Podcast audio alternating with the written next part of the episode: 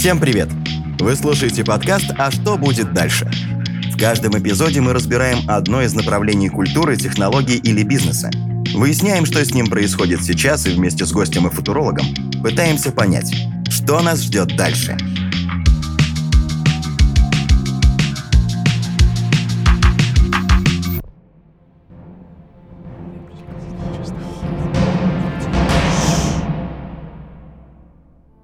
Кино давно стало привычкой. Мы привыкли ходить в кино с друзьями по выходным, с нетерпением ждать выхода новой серии любимого сериала, наблюдать за творчеством любимого актера или режиссера. А потом все поменялось. Наступила пандемия, и нам пришлось смотреть кино дома. Только-только кинотеатры вернулись к привычному режиму работы, как большинство иностранных компаний перестали делать прокат фильмов в России. Современный российский кинематограф сейчас находится в очень турбулентном состоянии. Умрут ли кинотеатры совсем без выручки от иностранных блокбастеров? Или поднимутся благодаря отечественным фильмам? Сейчас время кризиса? Или наоборот, время возможностей? Давайте разбираться. Что мы делаем, когда уставшие возвращаемся с работы? Наливаем себе чай и, конечно, включаем любимый сериал или фильм. Хотя сейчас, скорее всего, мы сделаем выбор в сторону сериала. В отличие от фильма, который быстро заканчивается, сериал привлекает нас своим хронометражом, благодаря которому наиболее полно раскрывается сюжет. А мы можем больше проводить времени с полюбившимися персонажами. Слушайте, сериальный бум переживает весь мир. Это связано с многими процессами. Это футуролог Евгений Кузнецов. Он считает, что формат сериала самый подходящий современному горожанину. Во-первых, сериал лучше встраивается в текущий быт горожанина.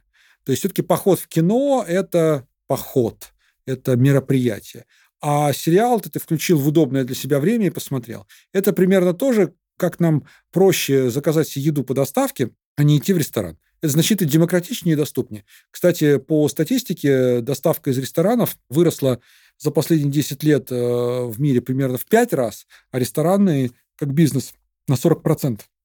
Разные скорости вообще. Просто разные метрики. Поэтому сериалы так и растут, потому что это другой тип медиапотребления, значительно более удобный современному горожанину. Во-вторых, несмотря на то, что сериальные бюджеты растут, им еще далеко до бюджетов фильмов. Это более доступный бизнес, туда ниже порог входа. Раз ниже порог входа, значит, можно сделать больше попыток, больше мэтчей, сделать больше тестов и получить нужный результат. Третье. В сериалах раньше, чем в большом метре, обнаружили, что можно программировать буквально каждую минуту на экране. Программировать через реальное измерение потребителя. Именно в сериалах сначала через фокус-группы и замеры, сейчас через нейромаркетинг завели идею, что если персонаж не нравится, давай мы его грохнем и заменим другим персонажем. В большом метре ты этого можешь не, это невозможно сделать. Там ты сделал сюжет, сделал персонажей, они отыграли фильм. В сериале тебе понравился этот, понравился этот, а вот этот что-то раздражает.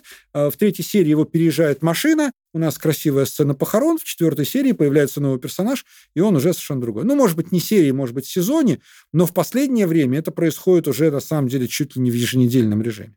У сериалов есть еще одна потрясающая история. Это уже еще больше нейронаук. Это умение дергать за дофаминовые, окситоциновые и другие триггеры нашего мозга. Дело в том, что мы испытываем удовольствие в определенные моменты, в определенных ситуациях. Раньше это постигалось эмоционально, из опыта, то есть у кого-то было чутье на это, и он умел это делать, другие не умел. Это было такое мастерство, передаваемое из рук в руки, и то, в общем, большая часть непередаваемое. Последние двадцать лет это наука, очень тщательно изученная и превращенная в гигантское количество инструментов, метрик, девайсов, устройств, процессов, сервисов, услуг. И все это индустрия. И вот мы удобно уселись на диване с чашкой горячего чая. Вряд ли мы ждем того самого времени, когда новую серию будут показывать по телевизору. Мы смотрим сериал тогда, когда это удобно нам. Ведь смотреть сериал, скорее всего, мы будем в онлайн-кинотеатре. Они уже кажутся нам обыденностью, хотя в России бум онлайн-кинотеатров произошел совсем недавно, в двадцатом году. Когда у нас пандемию, парадоксально, появляются киноплатформы, которые говорят: окей, вы не можете выходить из дома и смотреть кино в кинотеатрах, мы вам покажем его дома. В платформу начинают вливаться деньги, и мы начинаем производить сериалы высокого уровня. Сейчас вы слушаете сценариста и режиссера Дарью Лебедеву. Она объясняет, почему платформы делают упор именно на сериалы и почему это выгодно творцам. Почему сериалы? Платформам это выгодно, потому что человек несколько раз заходит на платформу, да, есть некое удержание зрителя. Творцам это тоже выгодно. Одно дело рассказать драматургическую историю в сто минут, другое дело рассказать ее, например, на десять серий, двенадцать. У тебя есть возможность раскрыть своего героя, перевернуть героя своего, сделать действительно удивительные сюжетные повороты, от которых зритель просто попадает. Просто в полнометражном кино это невозможно. Такие видеосервисы сильно увеличили жизнь сериалов. Наше внимание больше не ограничено эфирными часами в программной сетке телеканалов. Мы можем смотреть любимые сериалы в любое удобное для нас время, а также смотреть их годами после завершения показа на ТВ. Сейчас нам доступен богатый выбор отечественных онлайн-кинотеатров. Кинопоиск, Иви и Винг – тройка лидеров по доле рынка на сегодняшний момент.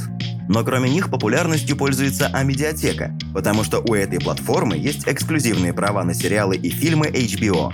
Еще популярны Кион, Старт и Море ТВ. Не столько благодаря закупленному контенту, сколько из-за интереса к их собственным сериалам, так называемым Originals. Платформы позволили кинематографистам экспериментировать с жанрами и форматами, делать классные проекты, которые до этого не находили места на телевидении или не проходили на каналы из-за цензуры. У онлайн-кинотеатров были деньги на реализацию смелых проектов, и поэтому стали появляться отечественные интересные сериалы. Вот так и произошел бум онлайн-кинотеатров в России. А еще такой взрыв популярности стал возможен в том числе благодаря тому, что зарубежные платформы приостановили свою работу на территории нашей страны. Как бы грустно ни было, но из России ушли крупнейшие мировые платформы – Netflix и Megago, освободив место для внутренних игроков. Многие онлайн-кинотеатры так сильно выросли именно благодаря тому, что им удалось привлечь аудиторию к своим оригинальным продуктам – фильмам и, конечно же, сериалам. С точки зрения качества картинки российские сериалы уже не уступают западным, а платформы и их большие аудитории дают авторам возможность снимать кино, отвечающее внутренним запросам. В России есть очень много запросов. Первый запрос – это, конечно же, запрос на красивую картинку настоящего и будущего. Все-таки хочется жить в мире, который хорош и улучшается, чем плохо и ухудшается. И в этом смысле, конечно же, история про какие-то добрые истории, красивые истории – это, конечно, большой запрос.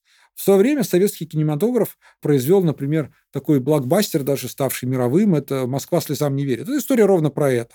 Как из и так неплохой жизни можно сделать вообще очень хорошую. И, в общем, там любовная история, она, конечно же, важна, но ее роль была раскрыть историю про то, что Советский Союз – это место, где самые бедные девочки могут стать директорами фабрик и, более того, в общем, управлять своей жизнью. То есть, в общем, это взаимосвязанные вещи. То есть это, конечно, не совсем мелодрама. Это, прежде всего, такая историческая, социальная драма, прежде всего. И такого рода запрос он был, есть и будет. Он есть не только в России, он есть во всех странах. И это, конечно, будет расти. А второе, конечно, это игровое кино и фикшн. Всем хочется всегда видеть себя героями, спасающими мир или, как минимум, спасающими своих близких. И этот жанр вечен. Он во всех культурах, во всех жанрах и вариантах. Естественно, хочется узнавать понятных тебе культовых каких-то символов, какие-то роли, чтобы элементарно отношения между родителями и детьми были похожими на твоих. Кстати говоря, это одна из причин, почему российское общество устало немножко от Голливуда, потому что в Америке все фильмы про героев обязательно содержат в себе элемент конфликта отцов и детей. То есть там всегда есть подростки, которые говорят родителям, что они идиоты, и только в конце как-то это благополучно разрешается, и подростки понимают, что родители не идиоты, родители понимают, что они что-то не так накосячили с детьми. Просто потому, что так устроена система американского воспитания, что они через жесточайший кризис отцов и детей гарантированно в четырнадцать-шестнадцать лет проходят. Это определенная культурная традиция. В России этот конфликт менее острый. Да, у нас есть конфликт родителей и детей, но он проходит, как правило, мягче. И поэтому, например, в героическом персонаже большую роль играют социальные конфликты. Конфликты с какими-то людьми, кто там думает по-другому или делает плохие вещи. А дети здесь не являются главными, так скажем, репрезентаторами и таким зеркалом, в которое герой себя смотрит и видит, насколько он прав или не прав. Это тоже такой культурный код. А что хочется увидеть на экране вам? Вот вы решили что-нибудь посмотреть. Что вы выберете? Фильм или сериал? Отечественный или зарубежный? Как часто вы делаете выбор в пользу отечественного кино? Какой российский сериал, фильм вы включали последним? По данным исследования Кинопоиска, жители России постоянно смотрят огромное количество сериалов. Более четырех тысяч в месяц. Из всех этих сериалов только четверть отечественные. Скорее всего, так происходит потому, что наших сериалов просто-напросто выпускается гораздо меньше, чем иностранных. Зрителям страны доступны тысячи российских сериалов и сотни тысяч иностранных. А может, просто никто не смотрит наше кино, потому что оно ужасное? Сделано на коленке ради денег в расчете на то, что аудитория схавает такой наспех испеченный пирожок. Существует такое мнение среди молодежи в основном, что русское кино – это зашквар.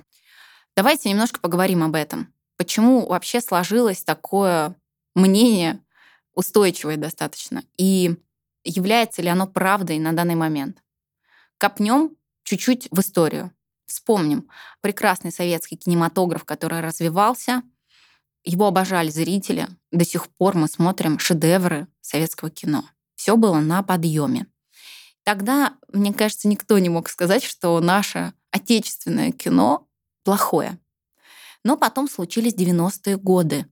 Что произошло в этот момент? Закрываются институты. Педагоги, которые преподают в институтах, уезжают из страны, перестают преподавать, закрываются мастерские. И все знания, накопленные годами, десятилетиями, перестают передаваться. Остаются единицы снимающие, такие как Кира Муратов, например. Да, они делают портрет общества вокруг себя. Они как бы игровое снимают, но когда я смотрю фильмы тех лет, как будто бы документально рассказывают про время, в котором живут. И с любовью, и с болью, но фиксируют. Но кино выходит мало. И люди так бедно живут, что у нас институт вот этого похода в кино, все прерывается. И киноиндустрия как таковая практически перестает существовать. Мы обнуляемся. И потом, когда наша страна начала восстанавливаться, двухтысячные годы, и кино начинает восстанавливаться. Но идет самым быстрым путем. Мы смотрим на то, как работает в Голливуде, и пытаемся быстренько скопировать, как у них. То есть мы не пытаемся изобрести что-то свое, а мы берем их шаблоны, подставляем русские имена, делаем как бы на коленочке по-быстрому, и получаются очень плохие комедии, как правило. И когда такие новоиспеченные киноделы поняли, что комедии на коленке поднимают бабло, они давай тоже быстрее делать так же. И получается просто ком из очень быстро сделанных на скорую руку фильмов. Конечно, в тот момент люди начинают думать, что, господи, что вообще происходит? И закрепляется надолго вот это мнение, что русское кино — это пип. И я сама тоже как бы всегда так считала, и мои друзья всегда так считали, пока не произошли какие-то изменения.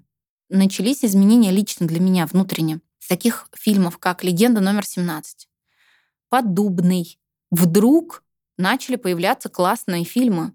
Там «Девятая рота», «Туман». Что-то начало меняться. Появляются творцы, которые подходят к процессу создания фильма ответственно, стремясь приблизить свой продукт к произведению искусства. топ двадцать российских сериалов по версии Кинопоиска возглавляют «Триггер», «Мажор», «Монастырь», «Беспринципные» и «Вампиры средней полосы». А первое место по просмотрам в онлайн-кинотеатре Кинопоиска занимает недавно вышедший сериал «Король и шут». Думается, многие не только слышали о них, но и смотрели. А может, даже смотрели с удовольствием. Качество отечественных сериалов вышло на хороший уровень. Российским кинематографистам уже не интересно повторять что-то за коллегами из-за рубежа. Хочется снимать про себя, использовать культурные особенности России, создавать сюжеты, которые могут произойти только здесь. И благодаря этому такой сериал может быть интересен внутренней аудитории. Ведь он про то, что мы видим вокруг нас. Ведь мы узнаем себя и своих знакомых в его персонажах. Внутренняя аудитория сейчас испытывает огромный, скажем, интерес к своим собственным образам, идеям и символам. И идет такого рода отторжение чужих культур. В этом есть историческое, так скажем, феномен, какой-то феномен национальной обиды. Много разных феноменов, тем не менее, нам это нравится. И я имею в виду обществу. И поэтому есть запрос. А когда есть запрос, то он удовлетворяется. Я думаю, что для внутреннего потребителя российское кино вполне может эффективно конкурировать с Голливудом даже без санкций и запретов. Станет ли это основой для продвижения вовне? Но тут уже скорее есть вопрос. Сейчас отечественное кино подошло к тому моменту, когда, внимательно просмотрев последние российские сериалы и фильмы, даже самый придирчивый критик не сможет сказать, что все плохо и ничего нет. Теперь такая установка всего лишь штамп. Пожалуйста, одно из последнего, семнадцать ноль три. Это какой уровень смелости, красоты, драматургии, полета творческого? Это прекрасно. И очень много проектов «Капельник», пожалуйста. Сочетание и юмора, и страха. Все в одном как бы флаконе. Это суперкачественный продукт. И я считаю, что русские сериалы, да, мы приблизились к мировому какому-то уровню классному. Начали сотрудничать там с Netflix. В России переплелись между собой разные культуры, разные люди. А сколько это историй? Сколько необычных персонажей и красивых локаций? Сколько талантливых кинематографистов можно вырастить?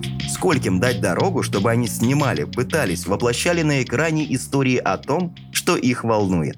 Мировое искусство на самом деле состоит просто из множества, множества попыток.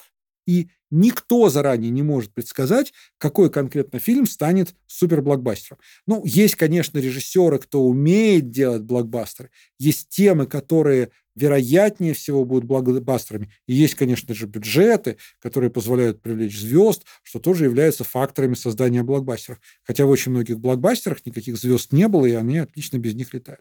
Эти факторы помогают блокбастерам стать блокбастерами. Тем не менее, совершенно не гарантировано, что ты потратил кучу бабла в известной франшизе с хорошим режиссером и получил суперкассовый фильм. Он может провалиться. Поэтому здесь, как и в венчуре, нужно просто больше пробовать. И на самом деле эффект Голливуда и Болливуда состоит только в том, что они снимают десятки тысяч фильмов. И некоторые из этих фильмов в будущем малобюджетными и, скажем так, самими авторами, позиционирующимися как категория два по принципу «отбили два конца и слава богу», вдруг становятся мега-блокбастерами, культовыми феноменами на все века. Я, например, про «Терминатора». Это был абсолютно проходной фильм с абсолютно проходным актером по абсолютно банальным сюжетам, которых были десятки. Но он попал, и теперь «Терминатор» — это имя нарицательное, а «Восстание машин» — это культурный феномен для всего человечества, который каждый день мы повторяем, думая, будет у нас революция машины за искусственный интеллект или не будет. Вот кто бы мог подумать, что, снимая второразрядный блокбастер с качком, это станет культовым фильмом. Никто не может сказать. Почему? Потому что это матч, это вирус, это случайность. И вот это главная, на самом деле, ошибка российского кинематографа, что каждый режиссер, затевая фильм, хочет создать нетленку. На самом деле нужно просто на порядок больше режиссеров, на порядок больше фильмов и на порядок больше попыток. И из этого может что-то выйти.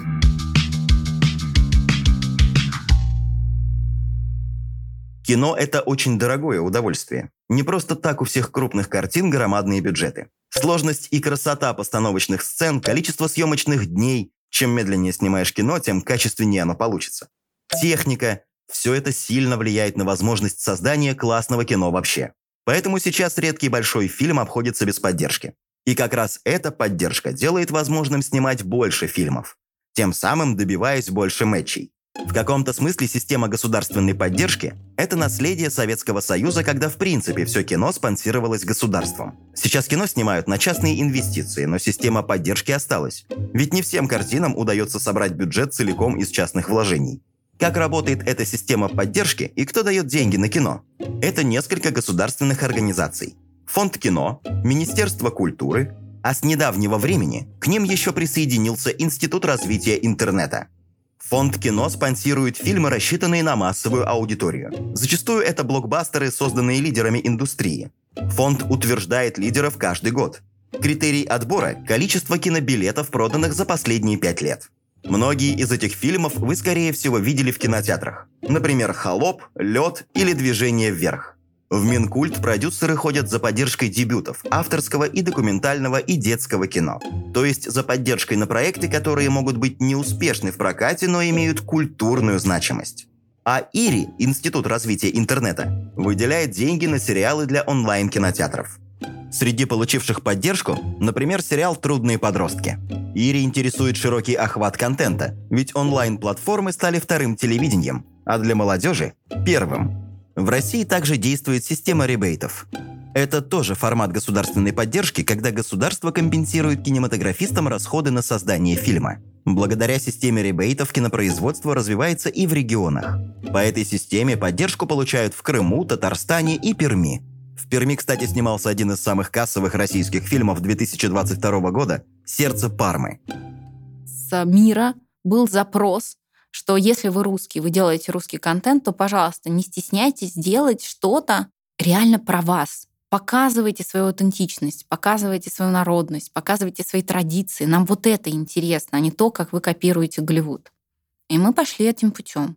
И вот такой сериал, как «Топия», например, он ярко показывает наши страхи, наши фобии, нашу культуру, при этом рассказывая все современным языком. Вот этот супермикс, мне кажется, и требовался в мире, и будет еще востребован в будущем. И я сейчас тоже своих сценаристов учу так, что хватит бегать от своей культуры, хватит бегать от своих корней. Их надо любить, принимать и просто работать с ними современно. Опираясь на хорошую западную техническую базу, снимать свое и про себя. Вот путь российского кинематографа. Например, безумно популярный жанр сейчас – фильмы про супергероев. У каждой страны есть свои супергерои. Эти образы рождаются из обстоятельств и мировоззрения ее культуры. Если просто копировать образы супергероев других стран, то выйдет фальшиво. В России тоже могут быть свои супергерои, рожденные ее культурой. Таким героем стал Игорь Гром. Фильм «Майор Гром» – экранизация одноименной серии комиксов издательства Bubble. Игорь Гром не обладает суперсилами. Он неподкупный полицейский, который живет в Питере и любит шаверму. Он понятен нам, но при этом интересен и за границей. Возможно, потому что всем любопытно посмотреть на то, как трансформируется всемирно известный образ супергероя в других странах. «Майора Грома» купил Netflix, и спустя сутки после выхода на платформу этот фильм стал самым популярным фильмом на стриминге по всему миру. Новинка попала в десятку самых просматриваемых картин в шестидесяти пяти странах, включая Россию. Первую строчку популярности «Майор Гром» занял у зрителей из Бельгии, Бразилии, Венгрии, Испании, Италии, Швейцарии, Чехии и в других странах. У пользователей из США российская премьера тоже попала в топ десять, где заняла финальную строчку. «Майор Гром» далеко не первый российский продукт, который успешно показывается в других странах. Например, наши сериалы «Метод», «Троцкий» и «Мажор» можно посмотреть на Netflix. А мультсериалы «Смешарики» и «Маша и Медведь» переведены на пятнадцать языков. Особое внимание уделяется детскому кино и анимации. На сегодняшний день ни одно поколение детей в России выросло на фильмах о Гарри Поттере и диснеевских мультиках. Это прекрасные фильмы, но важно также иметь собственные классные картины, которые бы увлекательно рассказывали детям о культуре той страны, в которой они живут. Абсолютным успехом на новогодние праздники в две тысячи двадцать третьем году стала семейная комедия «Чебурашка», снятая при поддержке фонда кино. «Чебурашка» собрал более шесть целых пять десятых миллиардов рублей в прокате. Многие надеялись, что «Чебурашка» спасет российские кинотеатры, ведь из-за отсутствия иностранных блокбастеров они находятся на грани разорения. «Чебурашка» показал, что российские фильмы тоже могут собирать громадную кассу и помогать кинотеатрам продолжать свое существование. Только вот вряд ли хватит одного такого фильма. Сформировать такой вот российский культурный код – это как раз задача искусства, сделать его глобально заметным.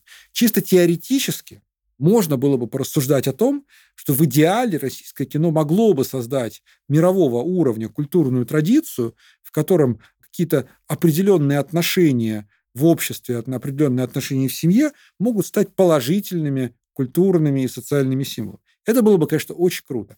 Тем не менее, пока в нашей реальной истории в мировую культуру Россия вошла вовсе не как пример страны, где счастливые люди счастливо друг с другом общаются, а вошло образом русской литературы, где все страдают, страдать является нормой и правилом. Это, конечно же, специфическая история. Я не думаю, что у русских писателей девятнадцатого века была задача так подать образ русского человека. Нет, они так описывали свою рефлексию на жизнь в России, они так описывали свою задачу и миссию облагородить общество, А весь мир так это увидел. То есть им было, в общем, я имею в виду мировому читателю, не так важно, что это делалось с целью облагородить русского аристократа или разночинца. Они просто видели, что, о, русские – это такая страдающая нация, и страдания очищают душу, о, как это круто, страдать это модно. И вот это вот таким образом было интерпретировано. Поэтому я допускаю мысль, что, может быть, российский кинематограф, если он станет мировым феноменом, то вовсе не потому, что здесь все ходят в кокошниках, счастливы, не умиляются, как, как благообразна жизнь, а войдет каким-нибудь там трэшем там, или какой-нибудь там э, жесткой, э, необычной постановкой, просто потому что это сильно произведет впечатление. Культурный код страны формируют не только фильмы, рассчитанные на большую аудиторию, но и авторское кино. Кстати, в России оно очень развито, просто о нем не так много говорят. Чем отличается авторское кино от мейнстрима? И зачем вообще оно нужно? Давайте немножко поясню, в чем разница между авторским кино и мейнстримом, который я уже упоминала в своем рассказе. Представьте себе большое снежное поле, такое солнечный день. И перед этим полем стоят люди на лыжах, много лыжников. Вот мейнстрим — это те, кто встает на понятную лыжню. Ага, вот лыжня под названием «Мелодрама». Мы встаем и едем, и мы понимаем, в какую точку примерно мы приедем. Это понятная лыжня, понятный ход. Давайте выпустим фильм на четырнадцатое февраля, возьмем красивых артистов, добавим чуточку фантастики, и мы однозначно получим понятные эмоции у людей. Это будет мило. Может быть, это соберет кассу, может нет, но это будет мило. То есть у нас как бы мы примерно можем просчитать эффект. А вот другая лыжня, хоженая, тоже такая новогоднее кино. Да? Ёлки один, два, три, четыре, пять. Понятная лыжня. Мы встаем на нее и говорим, так, значит, эта лыжня называется «Давайте выпустим наш фильм в новогодние праздники». Обязательно чуть-чуть волшебства. Все должны быть тотально добрые. Побольше елок в кадр, огоньков и закадровый голос Хабенского. Ну, например, да? А вот еще другая лыжня. Давайте выпустим... Российский ужастик. Она пока еще такая, еще не совсем хоженая, но мы пробуем, мы пробуем. Тут немножко провалы есть какие-то. Но она тоже понятная уже, кстати. А давайте выпустим русский сериал там на платформы. Там что сейчас прокатывает? А, примерно вот это. Понятно. Угу. А вот теперь повернемся как в другую сторону. Я мысленно сейчас поворачиваюсь направо. И посмотрим на людей, которые стоят перед вот чистым полем, где еще троп нет. Это авторское кино, которое не встает на понятную лыжню. Оно идет в место, где нет лыжни. Оно интуитивно чувствует, что туда надо. Например, Ларс фон Триер, да? «Нимфоманка». Ну, кто еще изучал эту тему? Ну, как бы я до него не, ну, не знала таких работ, которые изучали бы женскую сексуальность, например. Такая табуированная тема. Каза... Ну да, но это есть. И он такой, блин, ну почему бы мне это не изучить? Поворачивает свои, значит, лыжи в эту сторону и идет. И прокладывает лыжню там. Он может провалиться по дороге, у него может не получиться, он может вызвать неадекватную реакцию зрителей, ненависть зрителей. И это не будет мило. Это будет скорее эпатажно, скорее вычурно, скорее это что-то будет новое. Новое не всегда приятно, не всегда комфортно. Это некомфортное кино чаще. Один из последних его фильмов «Дом, который построил Джек». Давайте изучим психологию маньяка. Ну, по-настоящему только. Не с отстройкой, что он немножко хороший. Нет, он плохой. Но давайте залезем в его голову. Во все его фобии, как родилось желание этой крови. Новая какая-то тропа интересная, и Ларс идет по ней. А потом мейнстрим подхватывает после него, как он проехал. Мейнстрим такой, о, понятно, понятно, понятно. Давайте мы теперь вот тут сделаем помягче, тут кровь переберем. И понятно, и поехали все, знаете, по этой тропе тоже. А он уже ищет новые территории. Конечно, без таких авторов мы погибнем. Нам нужны такие творцы, которые не боятся заходить на смелые территории. Но и без мейнстрима тоже будет очень плохо, потому что они переводят это на более понятный зрительский язык для того, чтобы мы потом шли в кинотеатр, получали удовольствие. А лыжников-первопроходцев в России очень много. На две тысячи двадцатые пришелся пик популярности российских проектов на мировых кинофестивалях. Тогда отечественные фильмы попали сразу на все крупнейшие кинофестивали мира, а самые большие успехи произошли в две тысячи двадцать первом году. В конкурсе «Канн» две тысячи двадцать первого года показывали «Петровых в гриппе» Кирилла Серебренникова и «Купе номер шесть» с Юрой Борисовым. На Венецианском кинофестивале Капитан Волконогов бежал Наташи Меркуловой и Алексея Чупова. Также фильмы российских кинематографистов были показаны на кинофестивалях в Сан-Себастьяне, Локарно, Роттердаме и в Карловых Варах. Все это крупнейшие кинофестивали, которые определяют облик национального кинематографа на международной арене. И чем дальше, тем интерес растет. В международном киносообществе благоприятно принимают учеников мастерской Сокурова. Например, фильм Кантемира Балагова, который недавно сообщил об окончании своей карьеры, были показаны на Каннском кинофестивале. А затем его позвали снимать пилотный выпуск сериала «Last of Us». Другие ученики Сокурова, которых называют новыми лицами российского кино, Кира Коваленко, Владимир Битоков, Александр Златоухин, тоже становятся участниками крупных международных кинофестивалей. Кстати, набирал свою мастерскую Сокуров в Кабардино-Балкарии. Отсюда многие принесли национальный колорит в свои фильмы. Это показывает, что молодые кинематографисты из регионов могут стать теми, кто создаст новый виток истории российского кино. Я очень люблю авторское кино и могу объяснить, почему оно важно и нужно. Потому что если мы будем снимать только мейнстрим, то это тоже дорога в никуда. Конечно же, для нормального развития нужны и творцы, которые ищут новые формы, и мейнстрим, который делает понятное кино для зрителей. Только в таком балансе мы сможем развиваться. Выключи хотя бы одну эту кнопку, всему кранты. Авторское, да и массовое кино не обязательно должно быть очень дорогим. Любой желающий может взять и снять собственное кино с помощью своего телефона. Камеры современных смартфонов выдают настолько качественную картинку, что можно спокойно показывать такое кино, не в кинотеатрах, конечно, но на онлайн-платформах точно. Мобильное кино становится все более популярным благодаря низкому порогу входа. Не нужно гигантских бюджетов, только телефон и художественные амбиции. И до большой аудитории добраться легко, ведь можно выложить свой фильм или сериал, например, на YouTube. Именно таким образом успеха добился сериал «Миллионер из Балашихи». Первый сезон был выложен на YouTube и стал настолько популярным, что Кинопоиск купил его. А второй сезон вышел уже на платформе Кинопоиска. Теперь в России активно развивается направление веб-сериалов, низкобюджетных сериалов, которые выкладываются в открытом доступе в интернет. Однако сейчас, несмотря на давние успехи, российское кино переживает сильнейший кризис за всю историю. Кинотеатры простаивают, контента не хватает, коммерческие перспективы туманны. Но, возможно, именно эта ситуация и послужит отправной точкой возрождения и перерождения. При отсутствии крупных иностранных релизов на рынке создаются идеальные условия для развития собственного кинематографа. Интересно, а что будет дальше? У главного героя случаются взлеты, случаются падения, и это неизбежная спираль жизни. В данный момент мы немножко закрыты от всего мира и не можем сотрудничать с такими компаниями, как Netflix и Disney. Они от нас ушли. Поэтому в ближайшее время нас ждет национальное кино, семейное кино, комедии какие-то, которые будут немножко, наверное, возвращать нашу психику в нормальное состояние. Но в целом больше, наверное, патриотический уклон будет. Через три года, когда все поутихнет, неизбежно все в мире заканчивается. Будет подъем и много будет фильмов про любовь. Такой закон природы. Всегда после агрессии наступает время любви.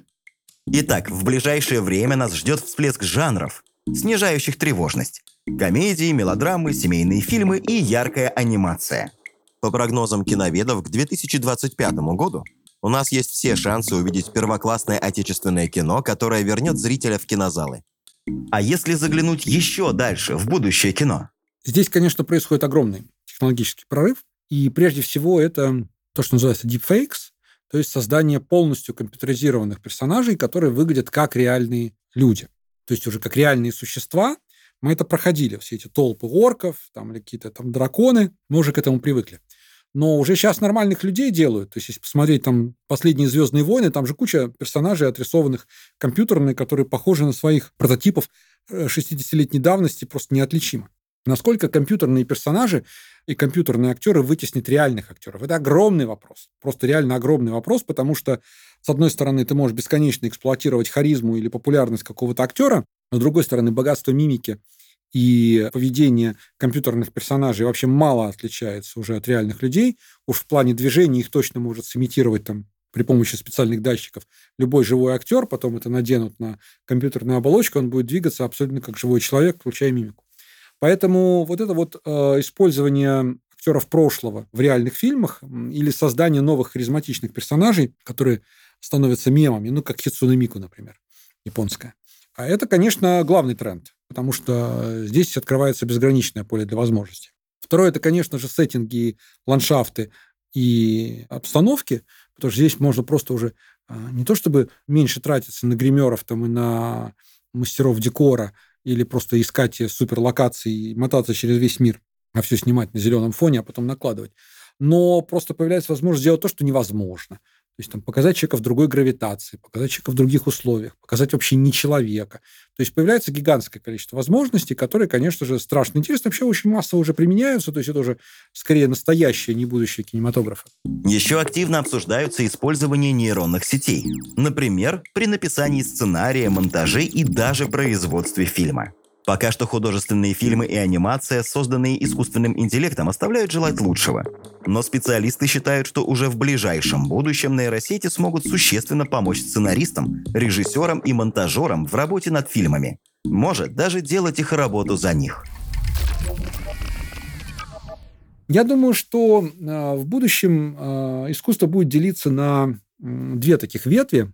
Одна такая ветвь – это как раз все более и более массовое вторжение технологий в создании компьютерных персонажей, компьютерных сцен, компьютерных пейзажей и всего компьютерного, а другая – это такая вот винтажная, теплая, ласковая, только люди, только костюмы, только живые эмоции и так далее, и так далее. Потому что человеку все-таки очень нравятся живые люди и их общение. И от фикшена хочется переходить к нон-фикшену. И, может быть, даже и там, роль документалки будет расти, потому что люди хотят видеть таких же людей, как они. Ну, это своего рода как вот все эти шоу возникли, как возникли стримы. А людям хочется видеть, как оно в реальности происходит, на самом деле. Вот такого рода просто превращение обыденности в искусство – это другая ветка, которая противостоит вот этой чистому фикшену. Я думаю, что это очень интересно для всех творческих людей. Здесь непаханное поле. В конце концов, кино все равно создается для людей. И в ближайшем будущем руками людей. Чем больше что-то делаем, тем лучше в этом становимся. Простая истина работает и в киноиндустрии тоже. В Америке есть очень интересная статистика. Они вообще большие любители статистики, у них вся культура построена на статистике. Что в американском кинематографе чередуются циклы вампиров и зомби. И чередование циклов вампиров и зомби совпадает с экономическими циклами. И вроде бы смешная история, да, но на самом деле она показывает на какие-то формы подсознательных массовых ожиданий и страхов, которые мы интерпретируем в терминах вот киноискусства. В России тоже есть своя, так скажем, вампира-зомби чехарда, которая называется «Альтернативная история». Вот чем хуже идут дела в России, тем больше распространяется жанр альтернативной истории. Потому что историю начинают перепридумывать, чтобы заменить ей настоящую историю. А по мере того, как все становится хорошо, запрос на альтернативную историю пропадает, потому что а зачем нам альтернатива? Нам и так все нравится. И мы сейчас как бы находимся в стадии как раз такого воскрешения альтернативной истории, откуда куча всяких там ролевиков, я имею в виду, во всех смыслах. А как вам кажется, что будет с отечественным кинематографом дальше? И если бы вы были режиссером, какой бы фильм сняли сами? Это был подкаст «А что будет дальше?». До встречи в следующих выпусках.